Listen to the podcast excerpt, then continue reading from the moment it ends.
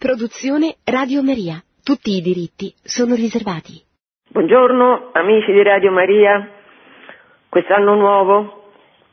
Oggi ho pensato di fare una chiacchierata su un punto molto difficile della storia della Chiesa. La storia della Chiesa è sempre bellissima perché si vede che c'è lo Spirito Santo, perché altrimenti la Chiesa non sarebbe sopravvissuta. Un periodo fra i più cupi della storia della Chiesa è rappresentato dalla presenza del pontefice a Avignone, nella Francia meridionale. Io oggi mi ripropongo di parlare un po' di questo tempo e delle caratteristiche di questo tempo e di che cosa ha comportato, le conseguenze di questo papato ad Avignone. È un argomento complesso e eh, per cercare di brevemente di illustrarlo però devo partire da chiarire che cos'è la Chiesa cattolica. La Chiesa si chiama cattolica apostolica romana. Perché la Chiesa si chiama romana? Si chiamava romana e tutti per duemila anni l'hanno saputo, negli ultimi periodi lo sappiamo un po' meno, ma la Chiesa è certamente romana. Perché romana? Prima di capire, provare a capire qualcosa del papato avignonese, bisogna capire bene perché la Chiesa è romana. Cominciamo dalla, mm, dalla, lettura di quello che dice Paolo ai Galati, capitolo 4, versetto 4.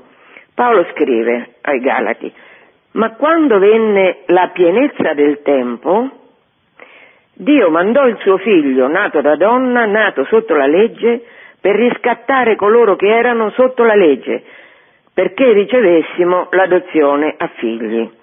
Paolo dice, quando venne la pienezza del tempo. Che cosa voleva dire Paolo con questa espressione, la pienezza del tempo? Paolo dice solo così, quando venne la pienezza del tempo. E però su questa lettera ai Galati da sempre teologi, storici, cristiani si sono interrogati che voleva dire Paolo.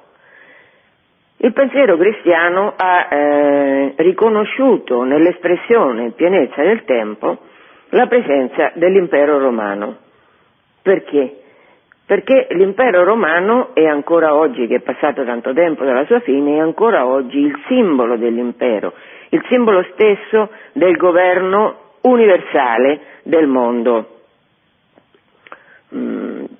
Tutti, tutti, gli imperi che sono venuti dopo, che ne so, quello inglese, la potenza americana, anche Hitler, eh, anche i russi, si interrogavano sulle caratteristiche che hanno permesso ai romani di continuare a governare per così tanto tempo sul mondo, perché allora l'impero romano aveva la, eh, la, pretesa di essere un governo mondiale. Allora quando Paolo dice la pienezza del tempo, ha di fronte a sé, probabilmente così è stato interpretato, un mondo unificato da quella che si chiamava Pax Romana, perché eh, erano veramente territori immensi quelli che il Mediterraneo i romani lo definivano mare nostrum, mare nostro perché? Perché tutte le sponde del Mediterraneo erano latine, parlavano latino, il commercio era fiorentissimo fra le varie regioni dell'impero, fra le varie sponde del Mediterraneo, perché il Mediterraneo era un'unità fra un'infinità di popoli che erano tutti romani. E questa caratteristica dell'impero romano, cioè di Roma, Roma era giustapposta al mondo. Si parlava di Roma e si intendeva il mondo. Questo lo dice, per esempio, con una espressione sintetica ma molto efficace, Diodoro Siculo circa 50 anni prima di Cristo. Scrive Diodoro, tutto il mondo come se fosse una sola città. Cioè quando si dice Roma si dice l'universo, questo significa Roma, l'universo. Quindi la Chiesa cattolica apostolica è romana nel senso che è cattolica per tutti, per l'universo. Questo significa, per esempio, anche oggi anche se oggi noi abbiamo perso un po' questa consapevolezza e guarda caso l'abbiamo persa da quando Roma è diventata non capitale del mondo ma capitale del Regno d'Italia. Nel 1870, quando Roma è stata annessa al nuovo Regno d'Italia, finalmente tutti i liberali, protestanti, massoni del mondo hanno esultato perché Roma non era più caput mundi, ma era caput Italia, cioè una degradazione. Finalmente l'espugnazione di Roma voleva dire che la Roma cattolica aveva finito, l'universalità della Chiesa cattolica era stata sconfitta, così perlomeno hanno pensato. Quindi la Roma, Roma è, la Chiesa è romana perché la Chiesa è universale, se non che, questo per dire che la Chiesa cattolica eredita l'universalità dall'universalità romana, con una differenza sostanziale, perché tant- l'universalità romana era una pretesa, ma non era di fatto realizzata, perché? Perché buona parte del mondo non era romana, mentre la Chiesa è cattolica e ha predicato, come dice Gesù, agli Apostoli, prima di ascendere in cielo, Fino a tutti i confini del mondo è arrivata la Chiesa cattolica, quindi la Chiesa romana è davvero universale perché gli evangelizzatori sono andati in tutte le parti del mondo, ma non solo per questo, anche perché basta leggere di nuovo Paolo, la lettera ai Galati, il capitolo 3, la lettera ai Colossesi, di nuovo il capitolo 3, perché la Chiesa cattolica per la prima volta al mondo realizza una società meravigliosa in cui non ci sono più schiavi e liberi, non ci sono più uomini e donne, non ci sono più giudei e greci, ma tutti sono uno in Cristo Gesù. Cioè quello che Roma prefigurava l'universalità, la Chiesa lo realizza in pienezza. Lasciamolo dire a Paolo nella lettera ai Galati, non c'è giudeo né greco, non c'è schiavo né libero, non c'è maschio né femmina, perché tutti voi siete uno in Cristo Gesù. Questa era la lettera ai Galati. La lettera ai Colossesi ripete più o meno lo stesso concetto, però vale la pena di dirlo. Qui non c'è più greco o giudeo, circoncisione o incirconcisione, barbaro o scita, schiavo o libero, ma Cristo è tutto in tutti. Questa che è una rivoluzione, perché è la comparsa in qualche modo del regno dei cieli sulla terra, mh, mm, è, un uomo nuovo, quello che Gesù dice di voler eh, instaurare, un uomo nuovo che è di nuovo in comunione con Dio e diventa figlio di Dio, questa so, mh, mm, societas, questa società meravigliosa che è la Chiesa, eredita da Roma la pretesa universalità ma la compie. Questo era per dire che certamente la, il destino della Chiesa è legato a Roma. Questo aspetto lo, mm, ne parla molto di, di questa eh, romanità della Chiesa, per esempio quando il Papa dà il messaggio urbi e torbi alla città e al mondo all'inizio di ogni nuovo anno, fa presente la realtà della Chiesa romana, perché il messaggio è in primo luogo alla città. Il Papa e il Vescovo di Roma, in primo luogo il messaggio è alla città, ma questa è una città che è il mondo, quindi il messaggio alla città e al mondo. Dicevo però che eh, Papa Ratzinger più volte ha parlato del perché Pietro e Paolo sono andati a Roma. Lo ripeto, questo è un, un, fatto molto importante che eh, dobbiamo tenere presente, perché Roma? A Roma non c'è andato Gesù, Gesù ha vissuto in Israele, è morto e risorto a Gerusalemme, però Pietro, il vicario di Cristo, è andato a Roma. E come mai Pietro è andato a Roma? È morto a Roma, è seppellito a Roma sotto la Basilica di San Pietro, così Paolo è andato a Roma, è stato ucciso a Roma e seppellito a Roma. E Ratzinger ha parlato di questa realtà più volte nella festa dei Santi Pietro e Paolo. Roma ha una festa grande che nonostante sia stata diciamo, liberata dal dominio dei papi, così si dice, è rimasta. La festa Pietro, dei Santi Pietro e Paolo a Roma è la festa forse più grande della città è il 29 giugno. Già questo è un fatto curioso, Pietro è il successore di Cristo, a lui Gesù ha dato le chiavi, Paolo è l'apostolo delle genti, cioè sono due personaggi, le due colonne fondanti della Chiesa e non hanno una festa ognuno per sé, come per tutti i santi. San Francesco, Santa Chiara, Sant'Antonio, San Giovanni, ognuno ha una sua festa. Pietro e Paolo sono accomunati nella stessa festa che è il 29 giugno e questo significherà qualche cosa. Comunque eh, Benedetto XVI, vi voglio leggere alcune espressioni che lui ha usato perché sono, usato perché sono interessanti per, per capire la romanità della Chiesa. Nell'omelia che ha fatto il 28 giugno del 2007, quindi la, i vespri della festa dei Santi Pietro e Paolo, Papa Ratzinger ha mh, mm, paragonato la fondazione di Roma, la mitica fondazione di Roma da parte dei due gemelli, lo sapete, ve la ricordate, la storia di Romolo e Remo allattati dalla lupa, la fondazione della Roma cristiana, e se ci pensate è proprio così, ha a fondamento altri due gemelli in qualche modo, cioè fratelli in Cristo, che sono Pietro e Paolo, festeggiati lo stesso giorno. Dice Ratzinger, come la mitica coppia dei fratelli Romolo e Remo, ai quali si faceva risalire la nascita di Roma, così Pietro e Paolo furono considerati i fondatori della Chiesa di Roma.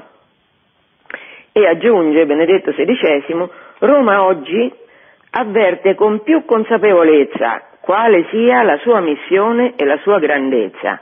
Cioè Roma oggi, grazie a Papa Wojtyła, grazie allo stesso Benedetto XVI, ha riacquistato la consapevolezza, indipendentemente dal fatto di essere capitale d'Italia, che da un punto di vista del mondo è assolutamente insignificante, consapevolezza di quale sia il suo ruolo nel mondo.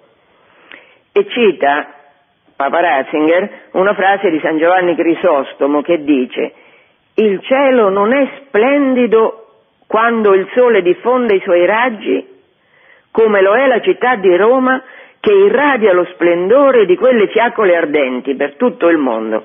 Sta eh, tessendo le lodi di Pietro e Paolo, fiaccole ardenti che più del sole eh, illuminano tutto il mondo. E questo da dove? Da Roma.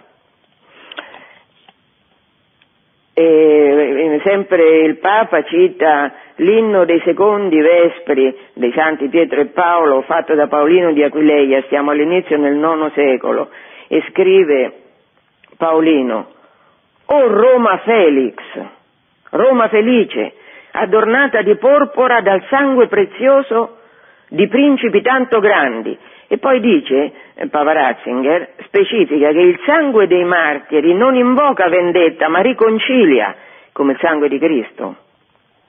Si presenta come forza dell'amore che supera l'odio e la violenza, fondando così una nuova città, una nuova comunità. Poi dice Benedetto eh, che mediante il martirio anche Pietro è divenuto cittadino romano per sempre.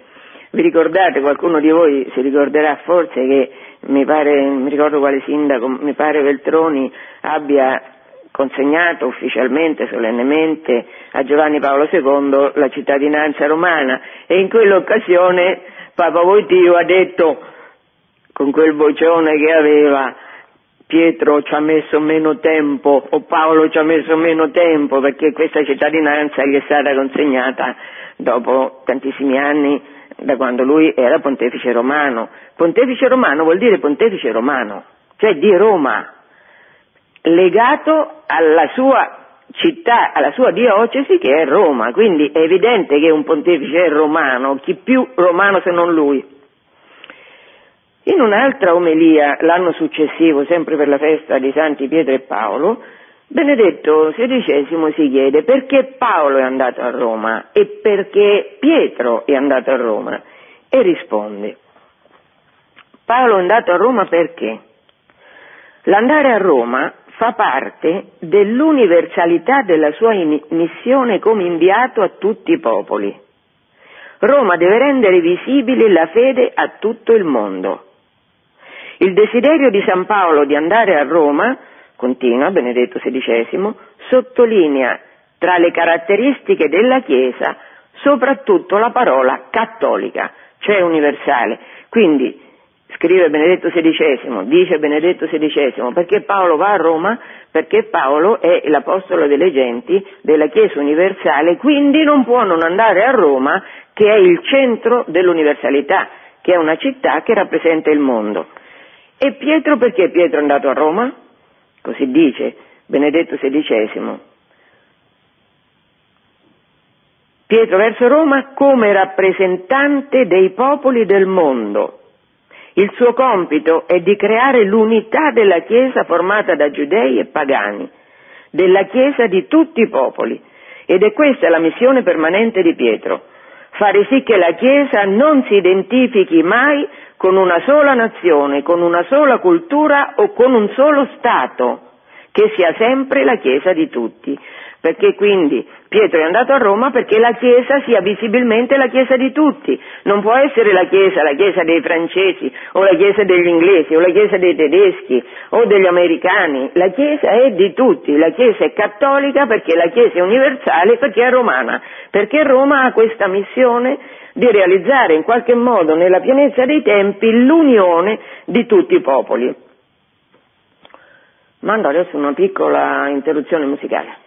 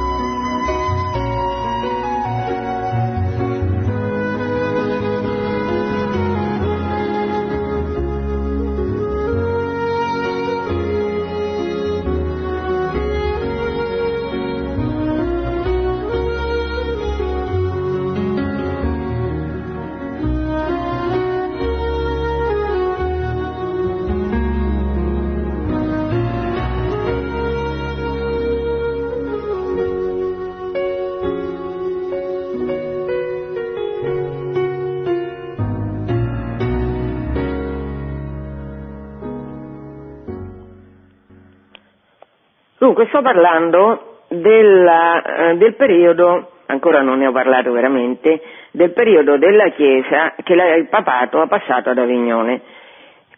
Per capire la sciagura costituita da questo periodo ho fatto un'introduzione nella quale ho cercato di spiegare perché la Chiesa è romana e non può che essere romana, cioè cattolica per tutti, universale.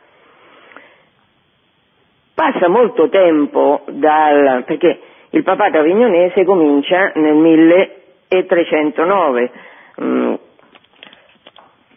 fino al 1309 la Chiesa che ha fatto? La Chiesa ha evangelizzato e romanizzato, cioè dato la cultura romana col latino a tutti i popoli che si sono riversati dall'est, dall'Asia centrale e dal nord nei territori del vecchio impero romano. Grazie a questa opera meravigliosa dei monaci benedettini, ma di tutta la popolazione cristiana, che converte, evangelizza e dà una cultura romana a questi barbari che avevano, una, avevano solo una cultura orale, non avevano una lingua scritta, e invece la Chiesa romana trasmette il suo patrimonio anche culturale romano ai barbari e grazie a questa opera eroica durata secoli si forma l'Europa, cioè si formano i vari regni cristiani. verso il 1000, verso l'anno 1000, ormai l'Europa è cristiana e tutti i regni, tutti i re in segno di gratitudine danno simbolicamente il proprio regno in feudo al Papa, al Pontefice. Questo all'incirca nell'anno 1000. Per spiegare come si arrivi a questo fatto drammatico di trasferire il papato ad Avignone, bisogna capire però, bisogna avere qualche elemento della storia che precede immediatamente questo fatto, e cioè del XIII secolo. Questo è un periodo in cui, insieme al papato, che è un'autorità spirituale riconosciuta da tutti, sopra qualsiasi altra autorità sta quella del Papa, immediatamente dopo c'è quella dell'imperatore. Eh, è il Papa che mh, crea una nuova realtà politica che è il Sacro Romano Impero. La notte di Natale dell'Ottocento il Papa incorona imperatore Carlo detto Magno, un franco, un barbaro franco che a, malapena, che a malapena sapeva leggere e scrivere, questo per capire la differenza fra l'impero romano gli imperatori romani erano gente molto colta, anche se molto spesso anche dissoluta, completamente dissoluta, comunque erano uomini di cultura anche. Carlo no. Questa creatura del, del, del pontificato nei secoli avrà degli scontri anche molto seri con il papato e questo succederà in modo particolare nel XIII secolo, quando c'è un imperatore nella prima metà del secolo, Federico II, che è molto noto, molto potente, eretico, scomunicato, che metterà in crisi questa istituzione sacrale dell'imperatore, perché questo, questo impero si chiama Sacro Romano Impero, nel senso che deve difendere la Chiesa e nasce in nome della Chiesa e la deve difendere dai nemici esterni, i vari nemici esterni che possono essere musulmani o barbari e interni, vale a dire gli eretici. Questa, ehm, l'impero che ormai è passato ai germani con Ottone I dal 961, questo impero che è tedesco quindi, entra in conflitto fortissimo col papato e in questo secolo, XIII secolo, il regno di Francia comincia a riprendere molta importanza, tanta importanza che nel XIII secolo ci sono quattro papi francesi. E tanto che per togliere il potere agli svevi, cioè ai discendenti di Federico II, il Papa darà a Carlo d'Angiò nel 1266, il fratello del re di Francia, il regno di Napoli, cioè dell'Italia meridionale. Quindi diciamo la Francia comincia ad avere nel XIII secolo un ruolo più importante di quello dell'impero. Succede che verso la fine del secolo, nel 1284, va al trono di Francia Filippo IV, detto il Bello, e questo signore è, mm, è un tiranno è un tiranno che vuole allargare i propri confini, vuole fare la guerra alle Fiandre e contemporaneamente la guerra anche ai feudi inglesi in Francia e per farlo eh, cosa serve per fare la guerra? Servono soldi. Per farlo si appropria, senza chiederne l'autorizzazione previa, delle decime che, secondo la tradizione, dovevano andare da tutta la cristianità a Roma. Questo sistema delle decime è un sistema che la Chiesa Cattolica ha ereditato dal Vecchio Testamento, da Israele. Sapete che i Leviti sono una parte eh, staccata del popolo di Israele, um, sono costituiti da persone che, dovendo esercitare, dovendosi occupare del culto non esercitano nessuna professione e sono mantenuti dalle decime che tutto Israele paga loro. E questa caratteristica la Chiesa l'ha ereditata. Quindi tutta la cristianità dà una parte del proprio guadagno, naturalmente quelli che guadagnano, qua si parla di classi benestanti, al Papa o ai Vescovi. Succede che quando ci sono calamità naturali oppure guerre, i, re, i vari re chiedono l'autorizzazione, chiedono il permesso al Papa di prendere le decime per qualche anno, per quello che serve, per l'emergenza. E il Papa l'ha sempre concesso questo, però Filippo IV il Bello si appropria delle decime come se fossero cosa sua. Era pontefice quando questo succedeva Papa Gaetani, Bonifacio VIII, un giurista. E Papa eh, risponde con due bolle a, a Filippo IV per dirgli, beh, eh, insomma, caro figlio, questo non lo puoi fare. Era evidente che non lo poteva fare, era evidente che il Papa aveva ragione. Succede però che qual è la concezione della Chiesa e del mondo che ha Bonifacio VIII? Molto interessante saperla perché in quel periodo si era affermata una corrente teologica che si chiama della ierocrazia pontificia.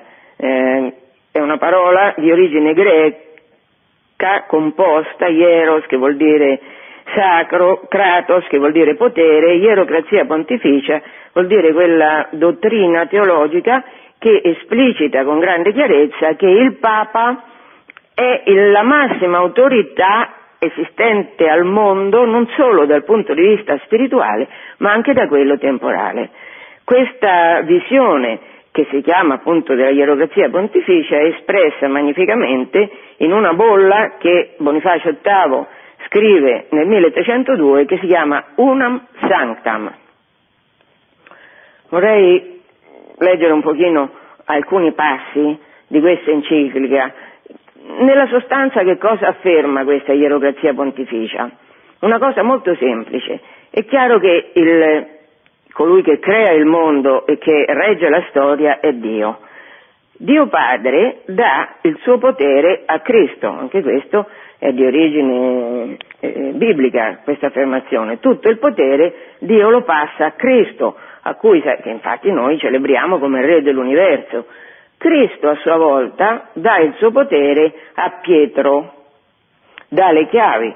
Questo è eh, il Vangelo di Matteo, capitolo 16, versetti. Mm, adesso perché dove l'ho messo? Perché io non ho memoria e questo tutto a memoria non me lo ricordo. Versetti 18-19, dice Gesù a Pietro, dopo che Pietro ha confessato tu sei il Cristo, allora Gesù in risposta gli dice, ed io ti dico, tu sei Pietro, io sono Cristo e tu sei Pietro e su questa pietra edificherò la mia chiesa e le potenze degli inferi non prevarranno su di essa. A te darò le chiavi del regno dei cieli. Tutto ciò che legherai sulla terra sarà legato nei cieli, tutto ciò che scioglierai sulla terra sarà sciolto nei cieli. Allora questa parola di Gesù a Pietro viene intesa da quella corrente che si chiama ierocrazia pontificia in senso letterale riguardante tutta la sfera umana, sia l'aspetto spirituale che quello temporale. Quindi mettendo alla lettera in pratica questa frase di Gesù ne viene chiaramente che tutte le autorità temporali dipendono dal Papa è il Papa che incarica i vari re, i vari imperatori di svolgere il loro compito ed è sempre il Papa che se questi re o imperatori non fanno bene il loro compito, nel senso che vanno contro la Chiesa, li può deporre. Da un punto di vista giuridico, da un punto di vista logico, da un punto di vista astratto, questa teologia non fa una piega, nel senso che è, è tutta chiarissima. Però la realtà è più complicata di questa, di questa eh, teologia, anche perché certamente Cristo è il Re dell'universo, certamente figlio di Dio, vero Dio e vero uomo, però Gesù non depone l'imperatore romano. Gesù va in croce per la salvezza anche dell'impero, dell'impero romano, anche dell'imperatore romano. Quindi rivendicare la somiglianza con Cristo, l'eredità delle chiavi da un punto di vista temporale, si capisce solo all'interno di un universo che è tutto cristiano. Qua stiamo all'inizio del 1300, perlomeno ufficialmente, erano tutti cristiani. Però, ripeto, una, se da un punto di vista logico funziona, da un punto di vista sostanziale funziona poco perché viene messa in totale, eh, diciamo, viene completamente ignorato il fatto che Cristo è morto in croce e che Pietro è un alter Christus. E se voi vedete la storia della Chiesa, a parte i primi secoli in cui i papi sono stati praticamente tutti ammazzati, ma poi eh, i papi sempre hanno avuto persecuzioni serie, quindi non si può diciamo, mettere da parte questo piccolo particolare che il Papa è il vicario di Cristo morto in croce. Comunque, la visione del, del potere che ha eh, Bonifacio VIII si scontra con una forza che pretende di fare assolutamente per conto suo, che è il re di Francia. Il re di Francia eh, rivendica a sé la possibilità di convocare un concilio. Dalla, dal 1075, dal Dictatus Pape, è proprio codificato che il concilio lo può convocare solo il Papa, in questo caso il re è Filippo IV, è il primo di una serie infinita di sovrani moderni che si muoveranno diffondendo calunnie nel popolo, cioè facendo una propaganda anticattolica, antipontificia. È il primo di una serie. Lui minaccia di convocare un concilio, la Chiesa francese si sarebbe riunita in concilio e avrebbe condannato il Papa come eretico e simoniaco. Come eretico perché eh, per, per, le posizioni che vi ho appena detto e simoniaco, eletto grazie a, a versamento di soldi. Queste erano calunnie, ma il re di Francia era un personaggio all'epoca che era capace di mettere in pratica quello che andava predicando, che avrebbe fatto. E che cosa avrebbe rischiato la Chiesa se queste calunnie fossero diventate realtà in un concilio che avesse condannato il Papa come eretico? Non è un piccolo particolare capire questo punto, perché se il Papa è eretico, che vuol dire?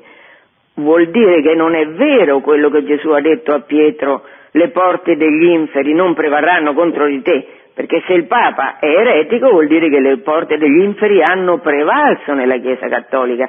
Era un punto, come capite, quindi di sostanziale importanza. Un concilio non poteva condannare il Papa come eretico.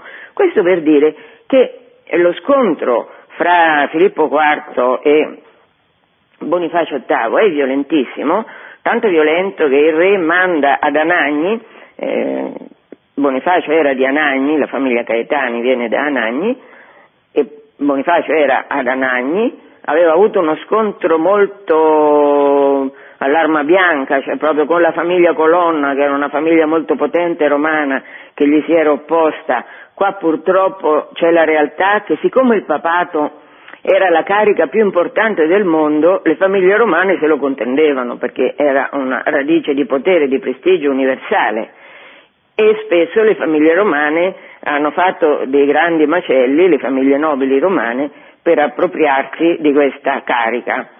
Bonifacio VIII aveva come nemici della sua famiglia e suoi i Colonna di fatto aveva fatto distruggere il palazzo Colonna Palestrina, che era il centro del potere dei Colonna, e fatto distruggere il palazzo ci aveva fatto spargere sopra il sale, che voleva dire che niente doveva nascere più lì, cioè i Colonna dovevano essere distrutti. Succede che l'inviato, il plenipotenziario di, Luigi, eh, di Filippo IV di Francia, che è Nogaré, si chiama Nogaré, che è un discendente di Catari, cioè eretici, questo si incontra con Sciarra Colonna, vanno a Nagni e Sciarra Colonna schiaffeggia pubblicamente Bonifacio VIII, una cosa inaudita perché il Papa era proprio in qualche modo, mm, se non lo era di fatto, in principio considerato l'autorità assolutamente più potente, più importante di tutte le altre, quindi un gesto pubblico di disprezzo verso il Papa è stata una ferita enorme non solo a Bonifacio VIII, anche diciamo, agli abitanti lì di Anagni, i quali il Papa poi era stato imprigionato, lo hanno liberato, quindi il Papa è tornato a Roma e è morto poco più di un mese dopo. perché insomma la, lo shock era stato enorme.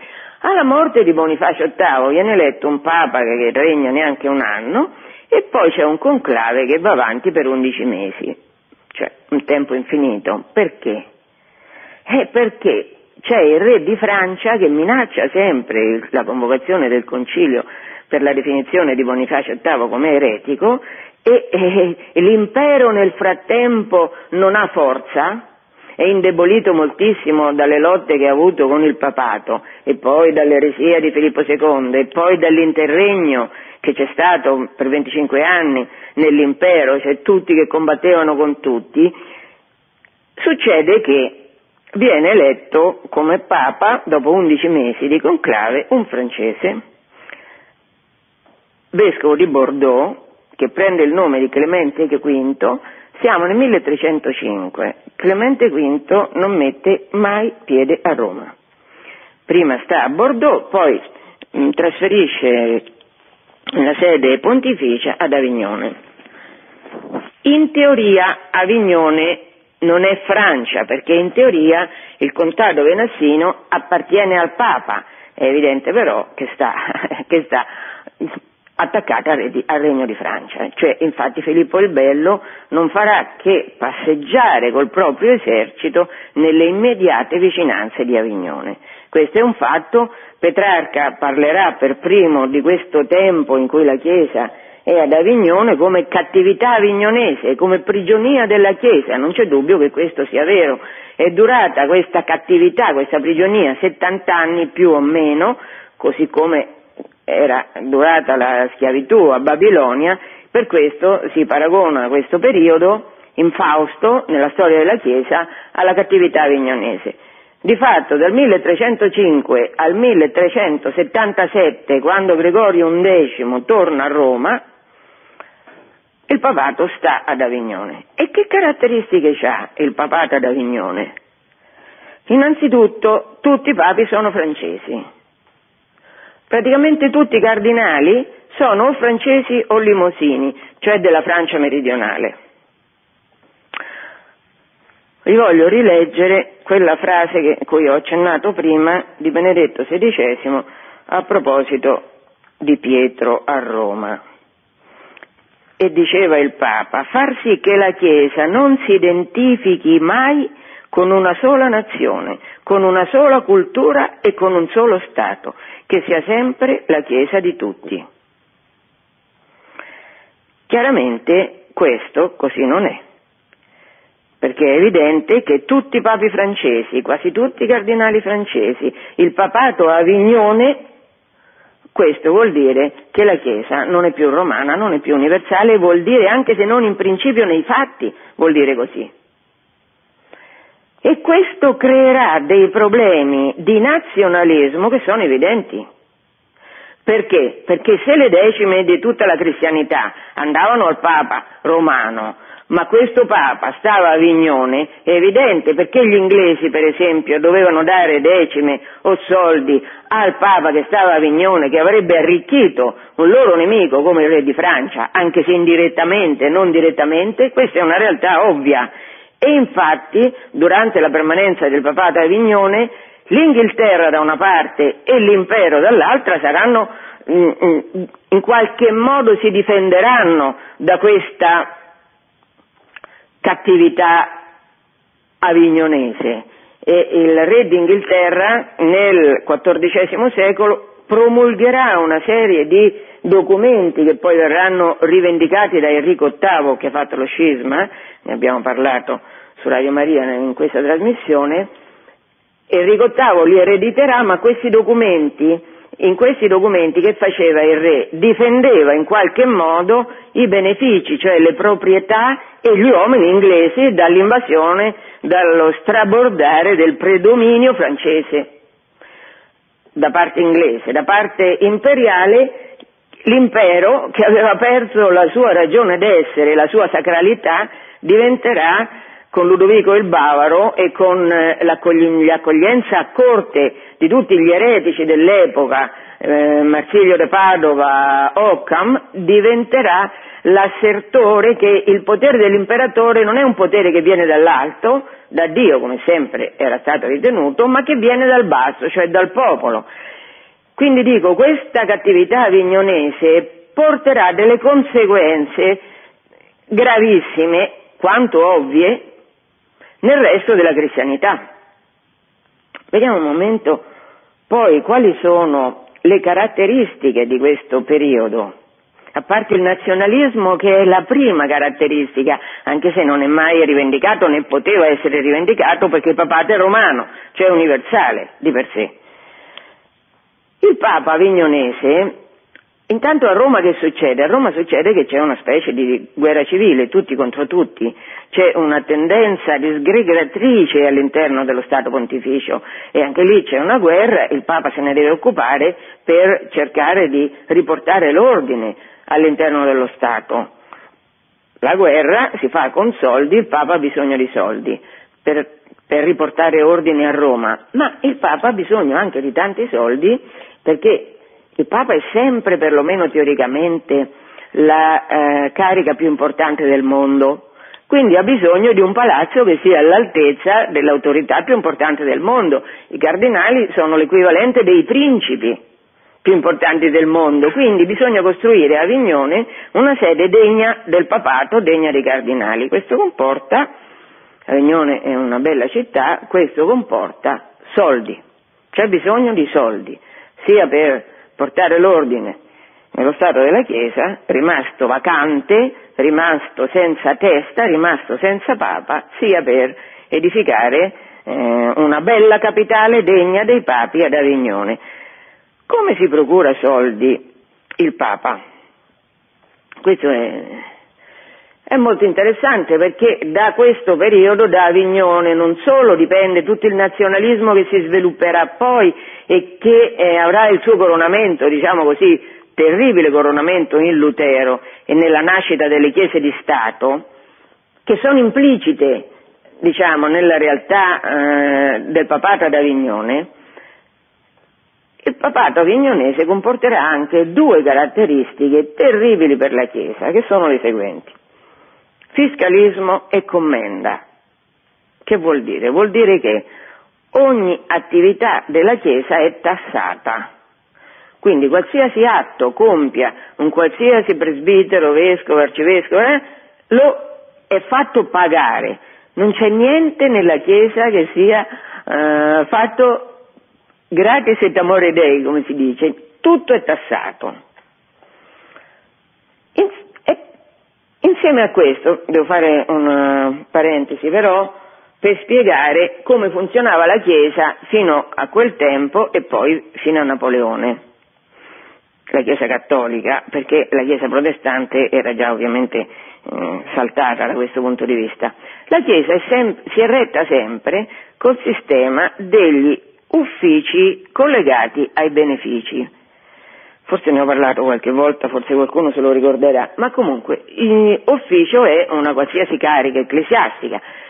Se io uh, nomino, se io vescovo nomino Pinco Pallino parroco di Santa Maria della Pietà, faccio per dire quello è un ufficio, essere parroco, anche essere viceparroco, o cardinale, o arcivescovo, o abate, sono tutti uffici alcuni più importanti, alcuni meno importanti. Ogni ufficio, sempre, come, economicamente, come si mantiene il titolare di un ufficio, quel vescovo, quell'arcivescovo, quell'abate, come si mantiene, come mangia, come svolge il compito che deve svolgere per l'ufficio che gli è stato affidato. La Chiesa ha sempre collegato ai singoli uffici i benefici che sono i benefici, sono delle rendite. Perché? Perché non solo le decime, ma i cristiani sempre hanno manifestato la propria gratitudine a Cristo e alla sua Chiesa lasciando alla Chiesa parte dei loro beni, le donazioni. Sempre questo è stato fatto, è una cosa ovvia. Quindi eh, nel corso dei secoli i singoli uffici avevano collegati dei benefici che erano il risultato di queste donazioni nel corso dei secoli. Queste donazioni avevano reso alcuni uffici più ricchi di altri, quelli a cui la popolazione aveva dato più soldi, erano più ricchi di altri.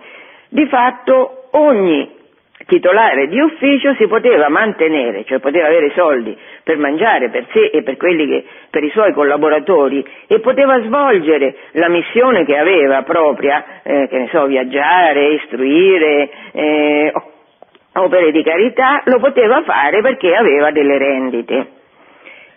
Quando la Chiesa è Avignone e sottopone a tassazione qualsiasi, eh, qualsiasi atto della vita ecclesiale, succede che il Papa decide anche che diventerà titolare di un ufficio, cioè diventerà vescovo, parroco, viceparroco, quello che è in grado di anticipare alla Chiesa il beneficio di un anno.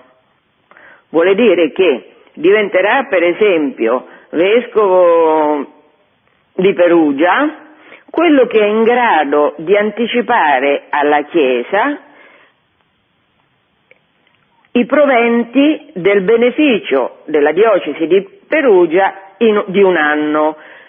In alcune diocesi questi proventi erano molto erano considerevoli, perché considerevoli erano le donazioni che nel corso del tempo noi cattolici avevamo dato alle varie istituzioni ecclesiastiche.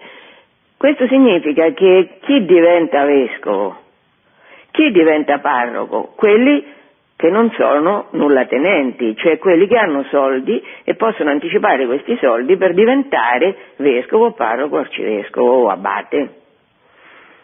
Cosa comporta questo? Questo comporta che quelli che diventano, quelli che ricop- sono chiamati a ricoprire delle cariche ecclesiastiche all'interno della Chiesa, eh, sono persone benestanti, cioè non sono persone pie, dotte, moralmente irreprensibili, sono persone, magari saranno pure alcuni pie, dotti, irreprensibili, ma di fatto quello che serve è che abbiano soldi sufficienti per anticipare il beneficio di un anno.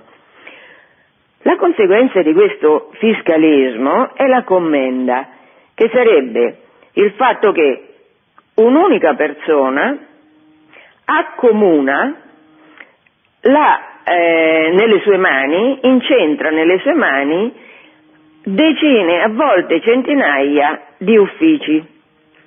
Perché? Perché se io sono in grado di anticipare il, i benefici di un anno, sono ricco, sono anche in grado di anticipare il beneficio di un'altra carica ecclesiastica per un anno e così via. Ci saranno delle persone ricchissime che diverranno titolari di centinaia a volte di vescovati, per esempio. Questo fa capire ovviamente qual è la situazione della Chiesa. La situazione della Chiesa è che il vescovo non è presente, non è pastoralmente efficace perché non ha il dono dell'ubiquità, perché non può stare in 200, anche in 200 posti contemporaneamente o in 150, ma così il vescovo, così l'abate, così il parroco. Quindi ogni autorità ecclesiastica delegherà ad altri il compito di fare il vescovo, di fare il parroco, di fare il viceparroco. Questi che sono delegati a loro volta avranno soldi per accumulare altre deleghe e quindi una catena infinita di, eh, di deleghe su deleghe su deleghe, capite bene dove va a finire l'evangelizzazione, cioè è un periodo questo di Avignone veramente di crisi fortissima della Chiesa Cattolica, che se la Chiesa Cattolica è sopravvissuta a questo tempo è proprio perché c'è lo Spirito Santo, io questo lo dico sempre, ma insomma più si studia la storia della Chiesa più si vede che è lo Spirito Santo che la salva dalle varie situazioni. E perché in fondo la Chiesa era finita ad Avignone, eh sì, c'era il ricatto di Filippo IV di convocare il concilio e di dichiarare eretico il Papa, un ricatto terribile, però insomma però c'è stata forse da un punto di vista umano poco coraggio da parte dei papi, tutti francesi, cardinali. Quando torna il Papa a Roma, Gregorio XI finalmente torna a Roma nel 1377. Come mai torna a Roma il Papa? Questo è un bellissimo episodio di storia della Chiesa. Il papato trova la forza di tornare a Roma, anche perché certo c'erano delle minacce che venivano fatte ai papi. Ah, torni a Roma? Da parte dei francesi, torni a Roma? T'ammazziamo. Oppure i romani, tu francese vieni a Roma, t'ammazziamo. Cioè, è, è chiaro che c'era bisogno di coraggio per fronteggiare quella situazione scandalosa che si era creata, quella pustola che si era creata all'interno della storia della Chiesa, c'era bisogno di coraggio. Questo coraggio Gregorio XI lo trova perché in questo tempo oscuro ci sono due donne luminosissime, una si chiama Brigida di Svezia, famiglia reale di Svezia, Santa Brigida, e quell'altra si chiama Caterina da Siena, una popolana. Era figlia, era, non mi ricordo se la ventitresima o ventiquattresima figlia, un parto gemellare, popolana, eh, non sapeva né leggere né scrivere. Caterina è una che ha chiesto allo Spirito Santo di insegnarle a leggere e scrivere. Infatti lo Spirito Santo ha fatto le ha insegnato a leggere. E scribacchiava qualche cosa, è, una, è stata dichiarata eh, teologa, dottore della Chiesa. Questo dottore della Chiesa scriveva, dettava de, mh, mm, trattati di teologia così. E il suo scrivano li scriveva, cioè è, è una donna, se leggete la vita di Caterina da Siena è una vita meravigliosa, meravigliosa, che eh, di per sé smentisce tutte le calunnie che si dicono sulla Chiesa, sul fatto che la Chiesa eh, ha sempre disprezzato le donne, non è assolutamente vero. È vero che in tutto il mondo l'elemento femminile è disprezzato perché è ritenuto più debole. Guardate quello che fanno in Cina e in India con ehm, le nascite eugenetiche, cioè siccome possono avere un figlio solo, ammazzano le bambine, ammazzano sia dopo il parto che prima del parto, adesso si può sapere qual è il sesso prima del parto e quindi ah, abortiscono, cioè per dire, per dire, l'infamia, una delle tante infamie di, con cui si dipinge la storia della Chiesa è che la Chiesa eh, non c'ha uguaglianza fra i sessi, ma se c'è stata un'istituzione che all'epoca dell'impero romano, cioè prima di qualsiasi altro, ha non solo proclamato ma ha mh, vissuto l'uguale dignità fra uomo e donna, certo all'interno del problema dell'autorità, che certamente nel matrimonio cristiano eh, l'autorità ce l'ha l'uomo, ma è un'autorità che serve come dispotismo, serve come servizio, è un servizio alla famiglia, ma all'interno dell'uguale dignità, perché tutte e due, tutti, uomini e donne, sono chiamati a essere come dicevo prima nell'epistola ai Galati di Paolo, figli di Dio, quindi Comunque, eh, diciamo, dicevo che la Caterina è una donna popolana che vive in nascondimento fino a quando Dio non le impone di farsi carico di questo dramma che è la Chiesa avignonese. E quindi Caterina va ad Avignone, scrive, parla con papi e cardinali, con che linguaggio? È molto bello il linguaggio che ha Caterina. Per esempio, una frase del, che, di una lettera che scrive a Gregorio XI. E voi, come uomo virile, fatevi incontro a questi venti pericolosi. Scusate, io non ho più voce, devo bere. Mandiamo una pausa musicale.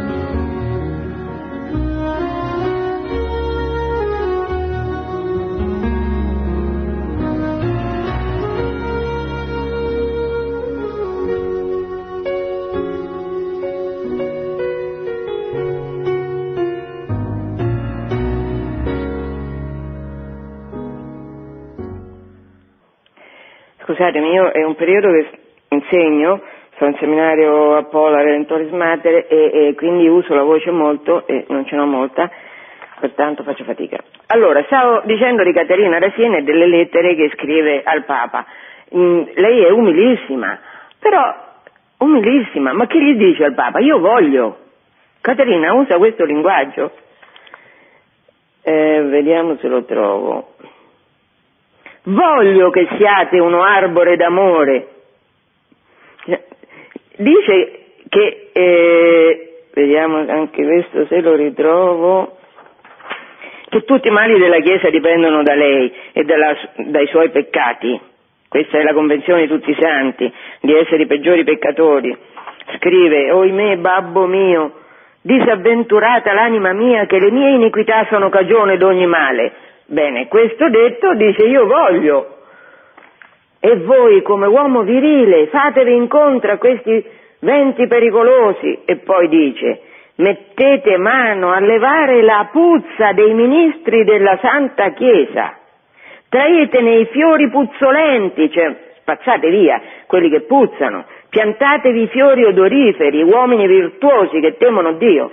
Fatto sta che il Papa trova il coraggio di tornare a Roma grazie a questa donna, questa santa grandissima che è padrona d'Italia, Caterina Sina. Il Papa torna a Roma. Sono finiti tutti i problemi? Ovviamente no, perché ci sono le conseguenze di Avignone. Non solo ci sono le conseguenze, perché la Francia, che ci riproverà con Napoleone, la Francia vuole il Papa a casa sua perché i teologi francesi discettano sul fatto che la Francia è il luogo migliore al mondo, è il luogo centrale al mondo, quindi tutte le autorità devono essere in Francia, il Papa deve tornare in Francia. Fatto sta che appena tornato a Roma il Papa, Gregorio X muore dopo nemmeno un anno, viene eletto ovviamente un Papa italiano.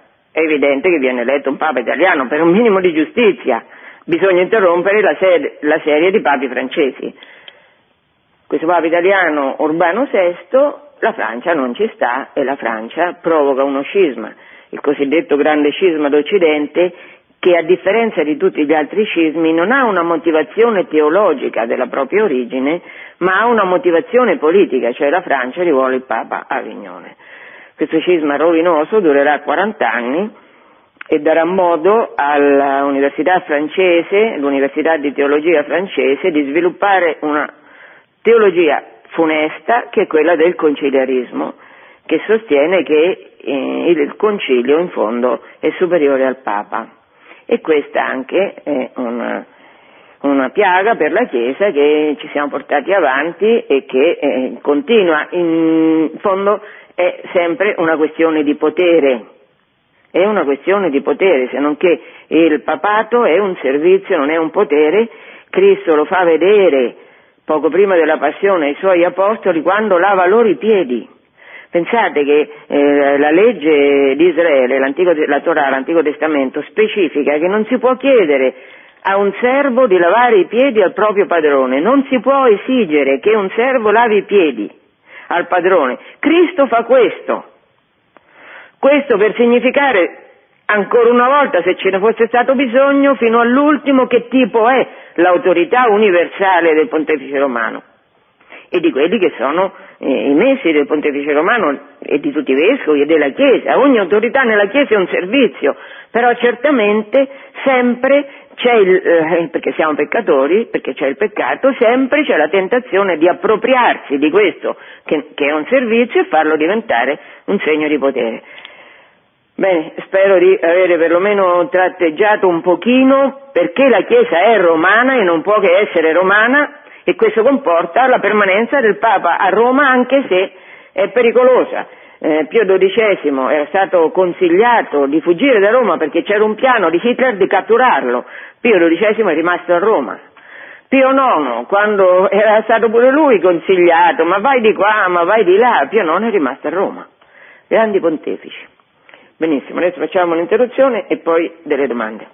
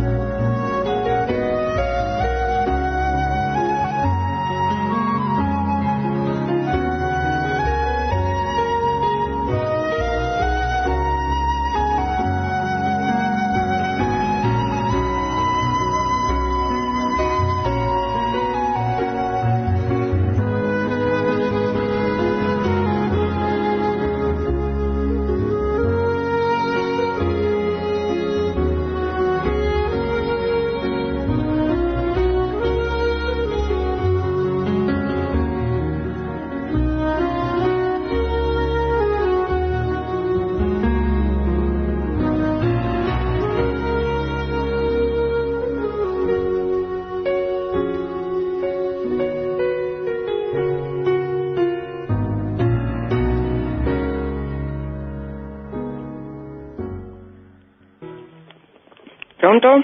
Pronto? Sì.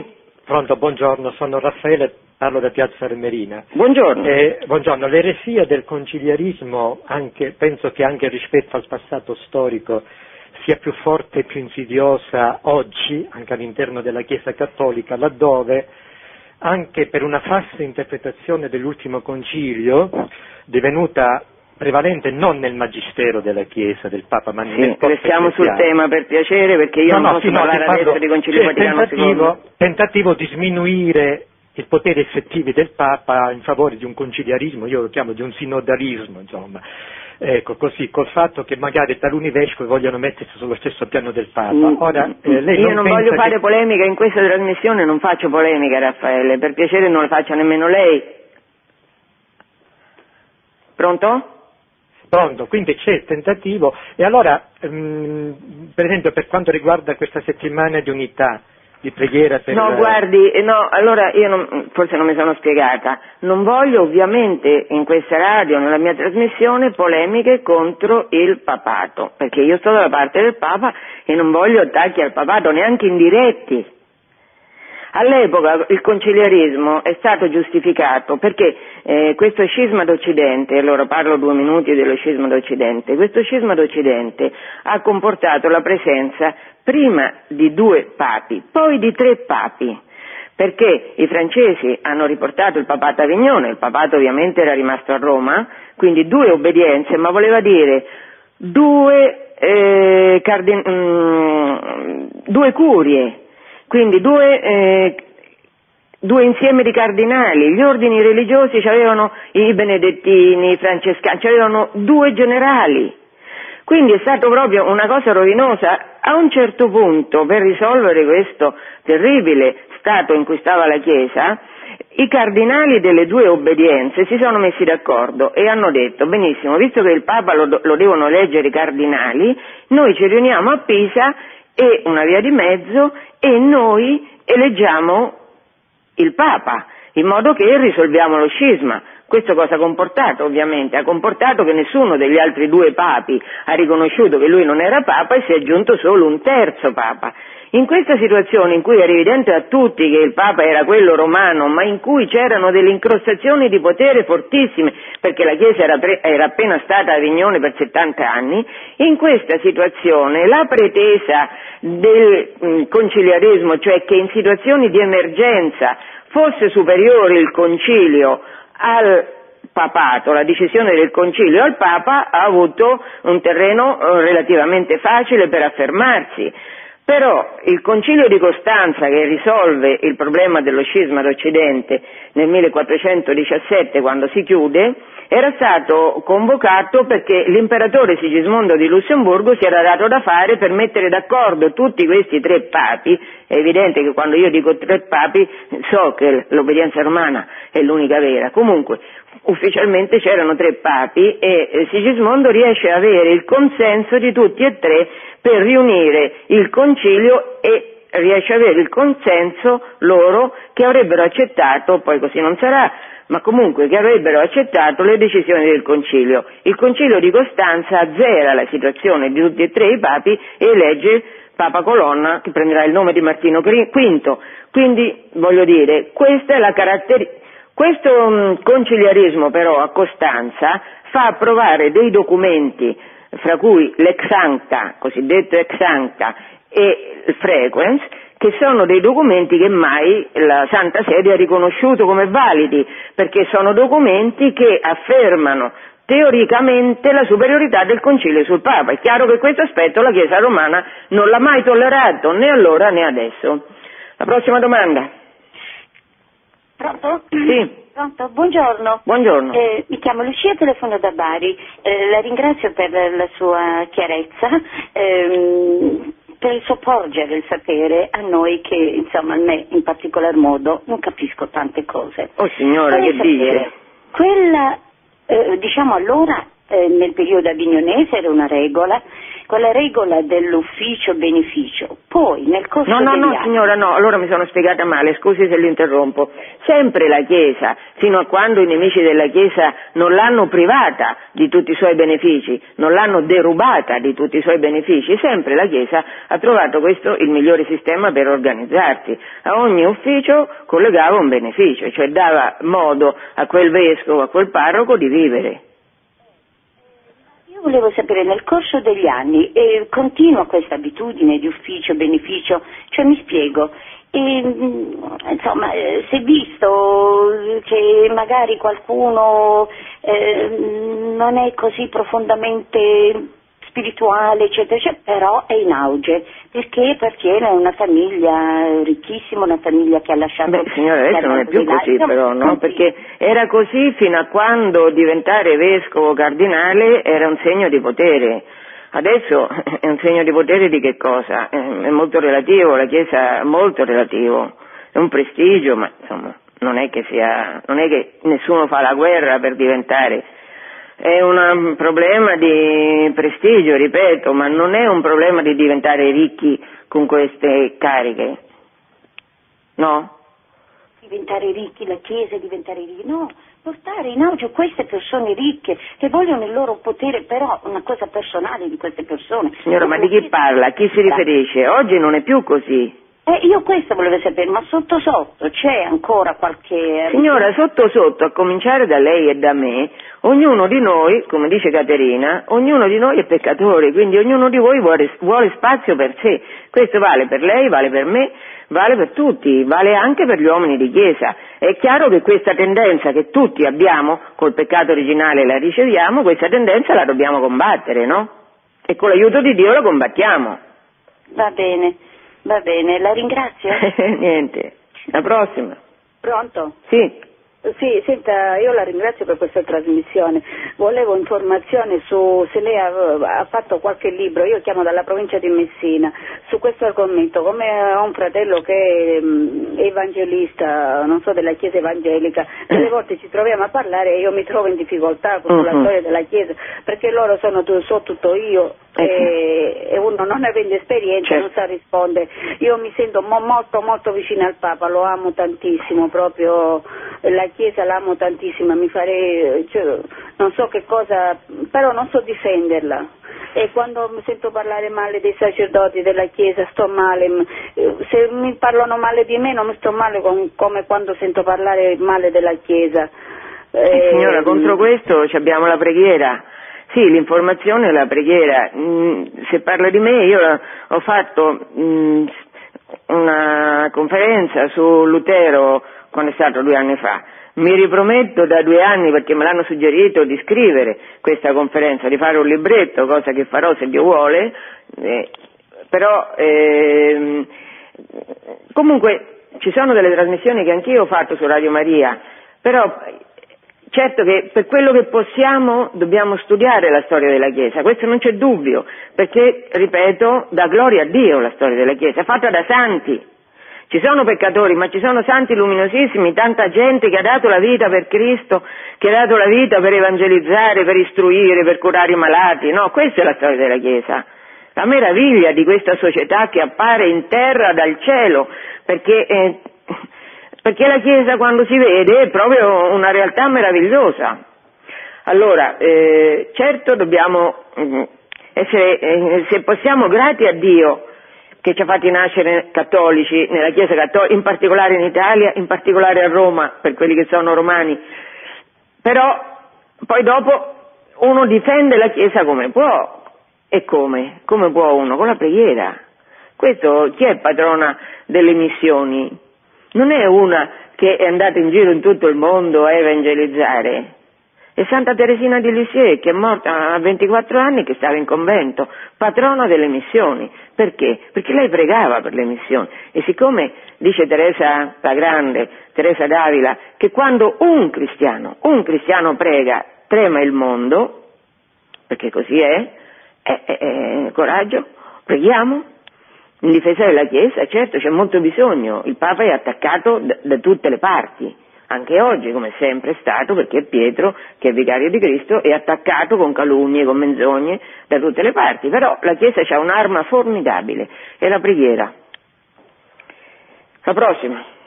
Pronto, sono Paolo Faenza. Buongiorno. Eh, io, buongiorno. io le volevo fare una rilevazione. Eh, il cardinale Richelieu, che era potentissimo, eh, Richelieu, eh, navigando in internet ho guardato, io rilevo solo quello che ho visto, che nella Corriere Romana adesso il segretario di Stato ricopre tre cariche, cioè segretario di Stato, presidente dell'OIOR e presidente del Camerlengo. Mm. Dico, è un potere solo nominativo, non è che sia... Guardi, io non, non saprei rispondere a questa domanda nel senso che non so quanto tempo Monsignor Bertone passi a essere presidente dello IOR, probabilmente mh, mm, ha delegato a Gotti Tedeschi, al mio amico Gotti Tedeschi, questa funzione, non credo che lui dia le direzioni generali.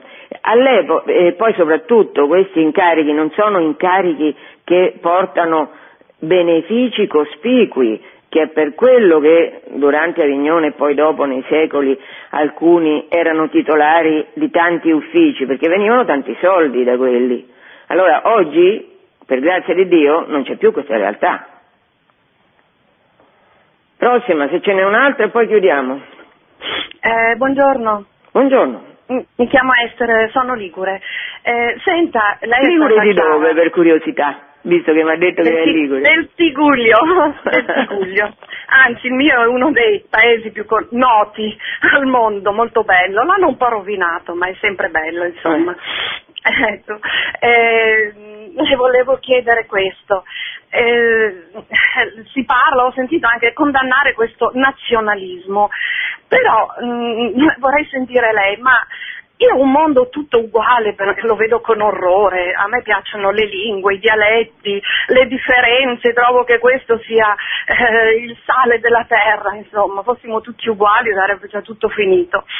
Che differenza c'è tra nazionalismo, condannare il nazionalismo e l'amor di patria? Io sono vissuta anche all'estero e ho sentito questa forte nostalgia per la mia patria, ecco. Signora, ma eh. io mi trovo assolutamente d'accordo con lei assolutamente d'accordo con lei. E il mio catechista, che Chica Arguello, diceva che tutti sono attaccati alla loro terra perché in fondo è vero, Dio che ha creato l'universo ha creato tutto il mondo bellissimo, anche se in modi diversi. Però un conto è Anch'io quando insegnavo dicevo sempre che eh, va tanto di moda negli ultimi secoli parlare di uguaglianza, ma che vuol dire uguaglianza? Siamo tutti diversi. Siamo tutti diversi perché Dio è infinito e ciascuno di noi, che è immagine e somiglianza di Dio, è diverso dagli altri perché Dio è infinito.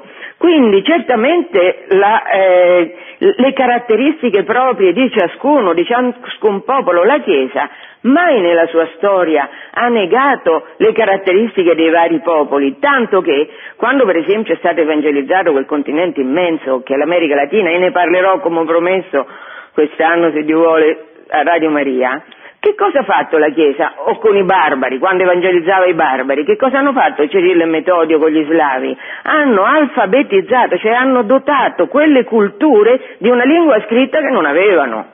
Quindi la Chiesa non solo non ha fatto tutti uguali, nel senso che tutti imposti il latino e le culture e le, culture, e le, loro culture tradizionali le ha eh, cancellate, così farà l'illuminismo. Così farà il pensiero massonico, non così la Chiesa, che valorizza le singole realtà, i singoli popoli, li valorizza.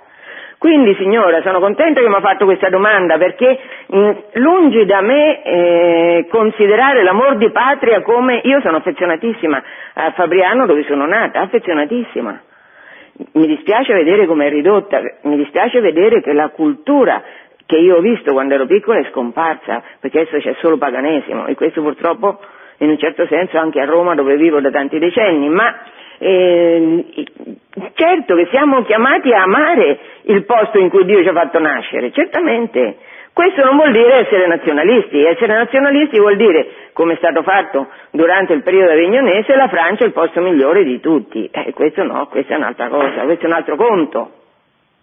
O Roma è un posto migliore degli altri posti? No, Roma semplicemente ha eh, l'avventura di essere la, il caput mundi nel senso che A Roma c'è il Papa, perché è cattolica, Roma è cattolica, Roma rappresenta tutto il mondo. Io quando insegno nei vari seminari, adesso che sto a Pola, eh, in Istria, qua c'è stata nell'ex Jugoslavia una guerra, una guerra spaventosa. E qua ho alunni, uh, un serbo, alcuni croati, bosniaci, cioè ho eh, ragazzi che vengono da popoli che si sono massacrati. E che dico a questi ragazzi? Ragazzi, qua siamo tutti romani perché c'è un nazionalismo, cioè c'è un, soprattutto dopo le guerre, è inevitabile che ci sia qualcuno che pensa di essere superiore agli altri o che gli altri gli hanno fatto molti torti e lui, lui si deve a ragione difendere da quelli che gli hanno fatto torti, non così nella Chiesa. Nella Chiesa ci sono tutti, ma siamo tutti romani. Spero di aver risposto. Eh...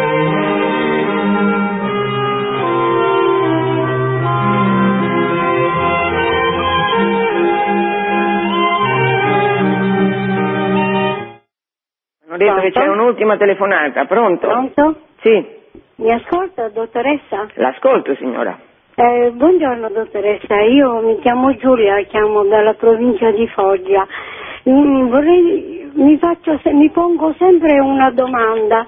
Penso sempre a tutte le persone che vivevano sotto il regno papale e penso sempre che loro dovevano essere sempre carichi di lavoro e abbondanza di cibo più tutto il cibo spirituale che il Papa poteva dare loro. Ho l'impressione che dovevano vivere meglio rispetto magari ad altri tempi che poi so, si, si, sono succeduti. Non so, ho questa grande curiosità, se lei mi poteva ehm, dire qualcosa su come viveva la popolazione sotto lo Stato papale. Pontificio, sì signore, io non posso, questo è materia di non solo una conversazione, di tante conversazioni, perché questa cosa riguarda l'unità d'Italia sotto i Savoia, quello che si chiama risorgimento e tante volte io ne ho parlato a Radio Maria, anche l'ultima trasmissione l'ho fatta sul risorgimento, quindi adesso non posso, però certamente una delle, mh, delle parole d'ordine anticattoliche è che il Papa ha amministrato lo Stato pontificio come un tiranno, così non è. Così non è. Io eh, sono di Fabriano, le, le generazioni che mi hanno preceduto, dei miei parenti, vivevano a Fabriano, che è Marche Stato Pontificio. Devo dire che conosco abbastanza le Marche come l'Umbria e lo dicevo anche nell'ultima trasmissione che ho fatto a dicembre che eh, a favore dello Stato Pontificio parlano le pietre, cioè parlano le città, le campagne, i paesini di montagna, le, le, i vari romitori in cima ai monti, le croci, tutto parla a favore della buona amministrazione dello Stato Pontificio, ripeto, a parte i tanti argomenti storici che si possono addurre, parlano le pietre. Bisogna accompagnare tutti quelli che parlano così male del governo pontificio a fare un giro per le Marche e per l'Umbria per vedere quanto vivevano male questi signori. Allora adesso è veramente finita, eh, buona giornata, ci sentiamo se Dio vuole il prossimo terzo lunedì di febbraio. Arrivederci. Produzione Radio Maria. Tutti i diritti sono riservati.